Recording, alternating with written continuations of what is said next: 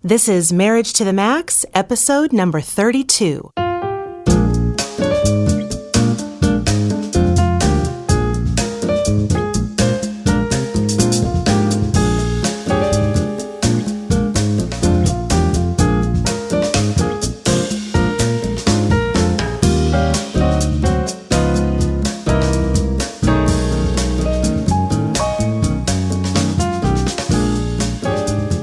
Hey, and welcome to another episode of Marriage to the Max. I'm your host, Kelly Hurst, And this is Brett Hurst. and we are marriage educators and co founders of Home Encouragement.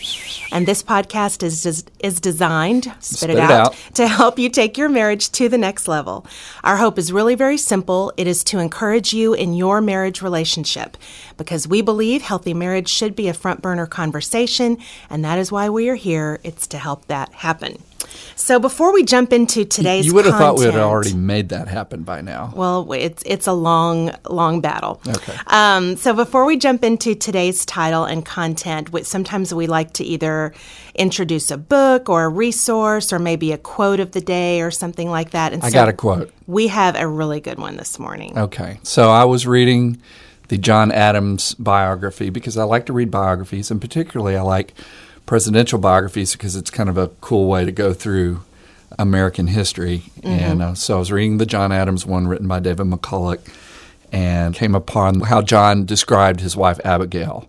He described her as his dearest friend, and this is how he addressed her in his letters. He said, that she was his best, dearest, worthiest, wisest friend in the world.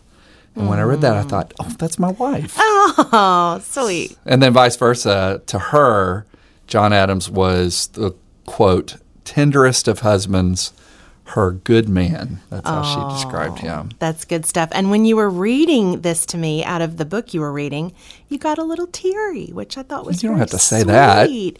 Real men cry a lot. Okay. Okay. Well, today's topic is relational time management, which I realize is not a terribly sexy title. Relational time management. Yes, but- Sounds like a seminar. This is why I decided we should do a podcast episode on this, is because I was listening to someone uh, talk the other day about how many hours there are in a week, and when you sort of uh, lay out all of the hours that it takes to do all your stuff. Do a, bud- a time budget. yeah that time management budget then you realize how difficult it is to actually make time for your marriage and so i was just like i mean i love stuff like this this is right up my alley anyway it's just like schedules and Yes, you charts do. and all that kind of stuff so i realize we may have some people who go yeah this is not a fun topic but i think it's kind of interesting Well, nobody's got time anymore, so. that is very true but if you Do- s- go ahead. I was just going to say, you start out your your week with 168 hours. That's how many hours you have in your week. So you're saying everybody starts out. with everyone 100? starts out the same. Okay. And so you have to s- you start whittling away. So like if okay, your s- time slept 56 hours a week if you get 8 hours a night. If you get if you get eight hours of sleep a night, that's fifty six hours. That's exactly right. Okay, which so you can I only lop- highly recommend getting 8 hours of Well, sleep me a night. too, but I probably only get thirty six. So you can. Okay, That so- gives me a little bonus of twenty hours. Yeah, well, I realize that some of these are a little, you know, you have to kind of average these out. But for most people, I really like to get eight hours and I try to do that. so need that to leaves get you with eight hours. 112 hours roughly for the week, right? Okay. So let's say you have a full time job and you work 40 hours a week. Yeah, but okay? who really works a forty hour week? Anyway, everybody works forty plus. Well, that's 50, true. And that's 60. what I'm saying is even if you don't shave off the sleep hours, you might be shaving off for work because you might work more like 50 hours a week. Okay. You well, know. I'll s- stop trying to be difficult. Yeah, these are just average numbers. All Tr- right. Quit trying to get me off track. So if you work 40 hours a week, okay, that leaves you with 72 hours left in your week. Okay. All right. So according to Gallup, the average work commute is 46 minutes a day. And interesting about this, you know, in Texas, there are people that commute from Austin to San Antonio or San Antonio to Austin. Mm-hmm. That's an hour and a half commute one way. Yeah, that so, is So that would wild. be three. And in California, there are people that commute from San Diego to Los Angeles or vice versa. That's two hours one way. So that's four hours of commuting. Yeah, Can we you might have imagine? to do a we might have to interview people who have really really long commutes and find out how their marriages are going. but anyway, this eats up a- almost four hours of your week in just commuting if you have that type of commute. So that leaves you th- uh, 68 hours remaining in your week. Okay. Okay. So television watching. This was, I thought, really interesting. According to recent Nielsen numbers, the average American spends 34 hours a week watching television. That's a bunch. That's a lot. And of course, you could make the case that watching TV together is spending time together with your spouse. It's kind of like passive time spent, but you know, if you're both on the couch, that's one of my favorite points of the day is when we get to just crash on the couch and watch TV. Yeah, but only if we're talking. That's very true. So we would agree to a point that that you can still be kind of spending time together a little bit, but it's probably not very productive time. And so if you take that, then we're down to 34 hours left. In I'm getting our week. nervous. I know. Okay, then people spend 7.7 hours per week eating and drinking. I probably spend more than 7.7 hours eating. At Sylvia's. so, and again, this could be done together, you know, dinners and that kind of thing. So it's not as though you're necessarily doing this separate from your spouse. But this bumps us down to 26 hours remaining in our week. Tick Yikes. tock, tick tock. And so, on average, people spend 7.7 hours per week taking care of household activities. And so, if you round that up, that leaves us with only 18 hours remaining for the week. Yeah. And roughly eight hours per week is spent on personal care and taking care of others. Personal care? Yeah. Uh, You mean like what? Brushing your teeth? Well, it takes me an hour to shower and dress and do my hair. you don't have to tell me that. I know. So, I mean, I'm probably actually more than that. So, but that bumps us down to 10 hours remaining. Okay. Okay. Then, approximately 13 hours per week is spent online, as far as in terms of what I found online. What I found online. Uh, that has to be a conservative which number. puts us three hours in the red, and we have not even tackled running kids to sporting events, music lessons, helping with homework, Man. grocery shopping, cooking, exercising, running errands, and of course, all the little unexpected things that get in the way. We are way, way in the red here, and there hasn't been any quality time with our spouse. so there is no margin at all. No, Right. there is zero margin. Wait, and what'd you just say? I said, whew. oh, I thought you said we have an ongoing debate. We won't get into that. Um, well, it's no wonder that the average American married couple only spends four minutes a day alone together. that's And- not a lot of. I mean, it would really, I mean, it- it's easy to say, oh, you just got to schedule it, you just got to make time. But then when you break down the hours, you can kind of see it is hard. Mm-hmm. You know, it, it's not just giving lip service to how difficult it is. It's difficult, especially if you're raising kids together. It's quite the dilemma. And so we wonder why married couples aren't dating one another or aren't hanging out and enjoying each other's company or having enough sex together. That sounded weird, sex together, but we're assuming. The best way.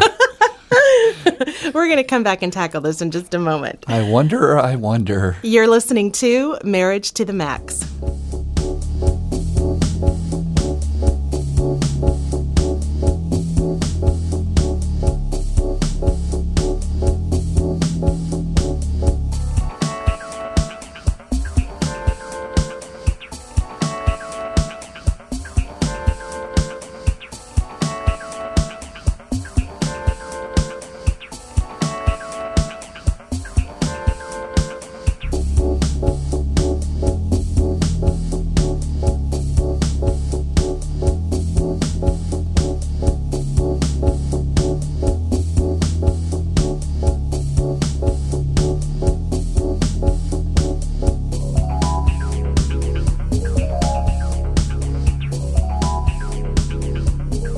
Welcome back to Marriage to the Max. And if you are in the greater Houston area, we want you to know that we host a monthly date night called Dinner and a Marriage.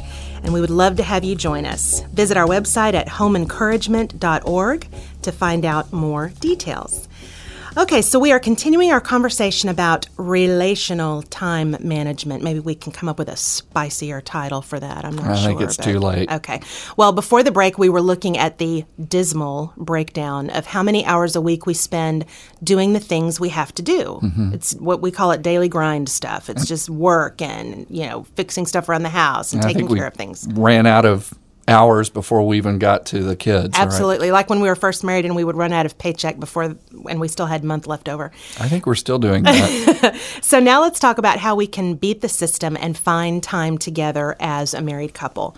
Um, the first thing we try to tell couples all the time is that you have got to schedule time together. This is not something that's nice to have. It is an absolute must because life runs on schedules. So why not use a bit of that in your marriage?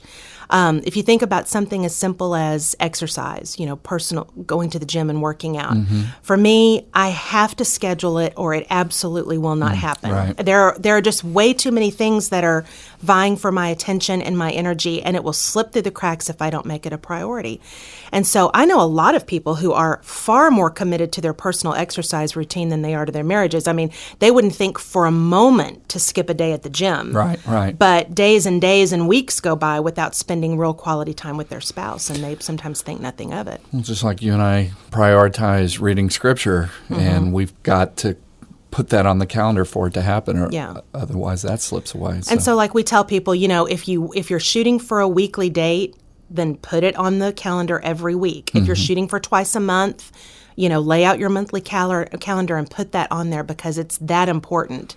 but it doesn't sound very romantic, It Cal. doesn't sound romantic and spontaneous, but the couples who do it will tell you it leads to romance. It leads to more spontaneity. Well, it's the only way you're going to get two people in the same room for starters. That is very, very true. So that's the first thing. And then the second thing we want to talk about is you've got to get creative and create different ways of spending time together. Now, what do you mean? Well, dating is, of course, a must. I mean, we try to tell couples all the time if you've listened to this podcast, you know, even twice, you know that we talk about making dating, Mm-hmm. Dating, putting it in dating, your dating. DNA. You've just got to make it happen. But you can also find little pockets of time to connect. I'm thinking about like when our kids were little and you know, usually kids are kind of in a hurry to gobble up dinner and then they run off and play or watch TV or do homework and linger at the dinner table, just the two of you. You know, instead of immediately clearing the dishes off and cleaning the kitchen, you know, you might get 20 minutes of maybe uninterrupted conversation just sitting and lingering at the dinner I table. love that word. I love the word linger and I love to linger. Yeah. That should that's my life's mantra. So I want linger more means- linger time. When when you're talking about lingering after dinner, you mean like enjoying the aftertaste. Yeah, and the aftertaste. Well, what if it's Tex Mex? Um, I, I just love lingering in general, whether you're at the dinner table. I'm just saying you can catch some moments Yeah. that may not be, you know, scheduled, but um, Good point. Let some things kind of, you know, linger. You're trying to get me off track. So, um, you know, and then don't limit yourself to a Saturday night paint the town red date night because you can't always pull that off either. Right. So we know a couple that offices near each other and they have a standing lunch date once a week. Mm-hmm. They just don't schedule anybody else that day.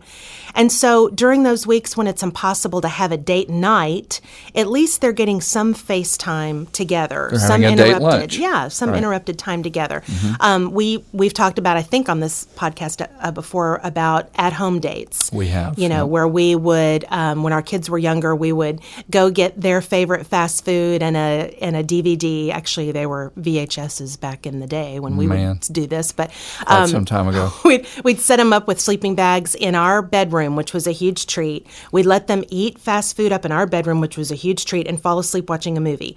And and then one of us would go get our favorite Italian takeout. We'd dress the table, we'd light the candles, put the music on.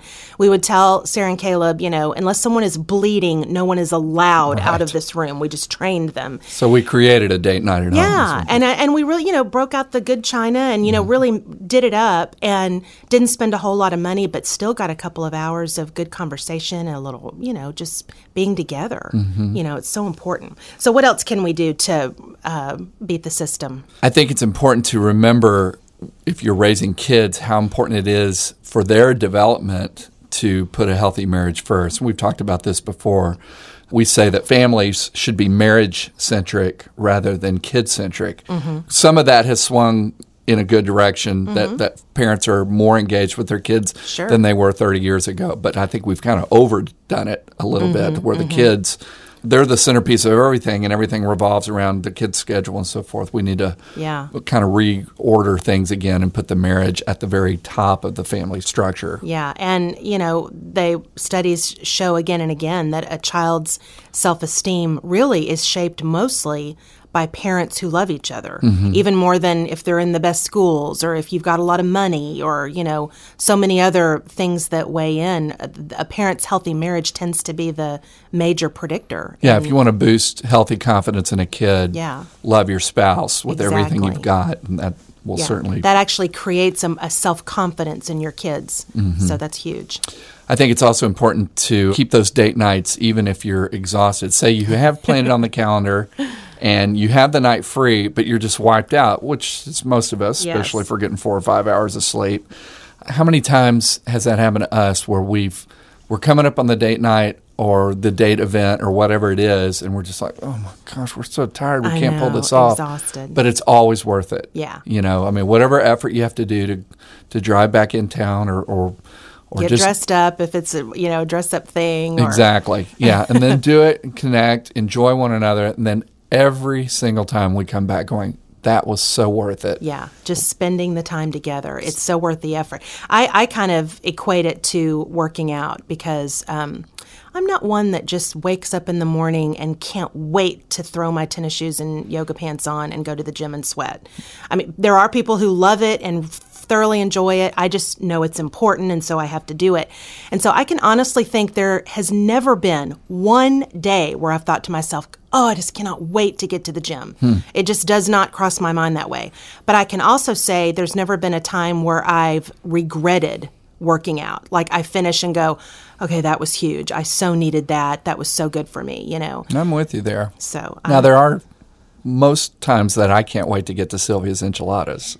oh, I have tons of things that I can't wait to get to, but the gym is not one of them. Yeah. And then lastly, we would just want to say invest in your marriage relationship, even though it may not be a felt need.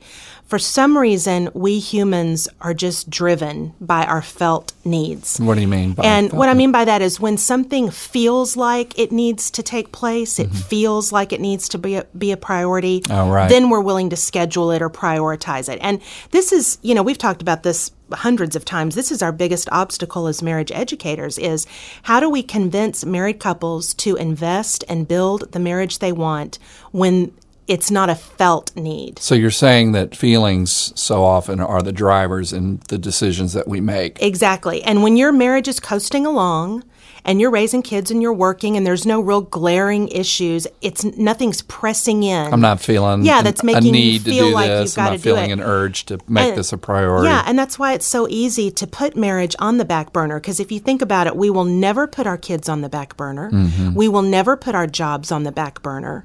But our spouses, eh, you know, it's just easier because they're supposed to love us no matter what, and People they're do there. put their marriages on Absolutely. And so, but you don't want to wait to prioritize your marriage when it becomes a felt need because by then you're in a therapist's office or an attorney's office and Yeah. it might be very much too late to try to prioritize And when it then. couples come to us that are in crisis, and, and now everything's an emergency, and now everything goes to one side because they'll do anything to, to try to get this thing repaired. So Yeah. it's like that old commercial: you can pay me now, or you can pay me later. It's better to just keep a steady routine of prioritizing your relationship so that it doesn't have to get to a critical emergency state. Exactly.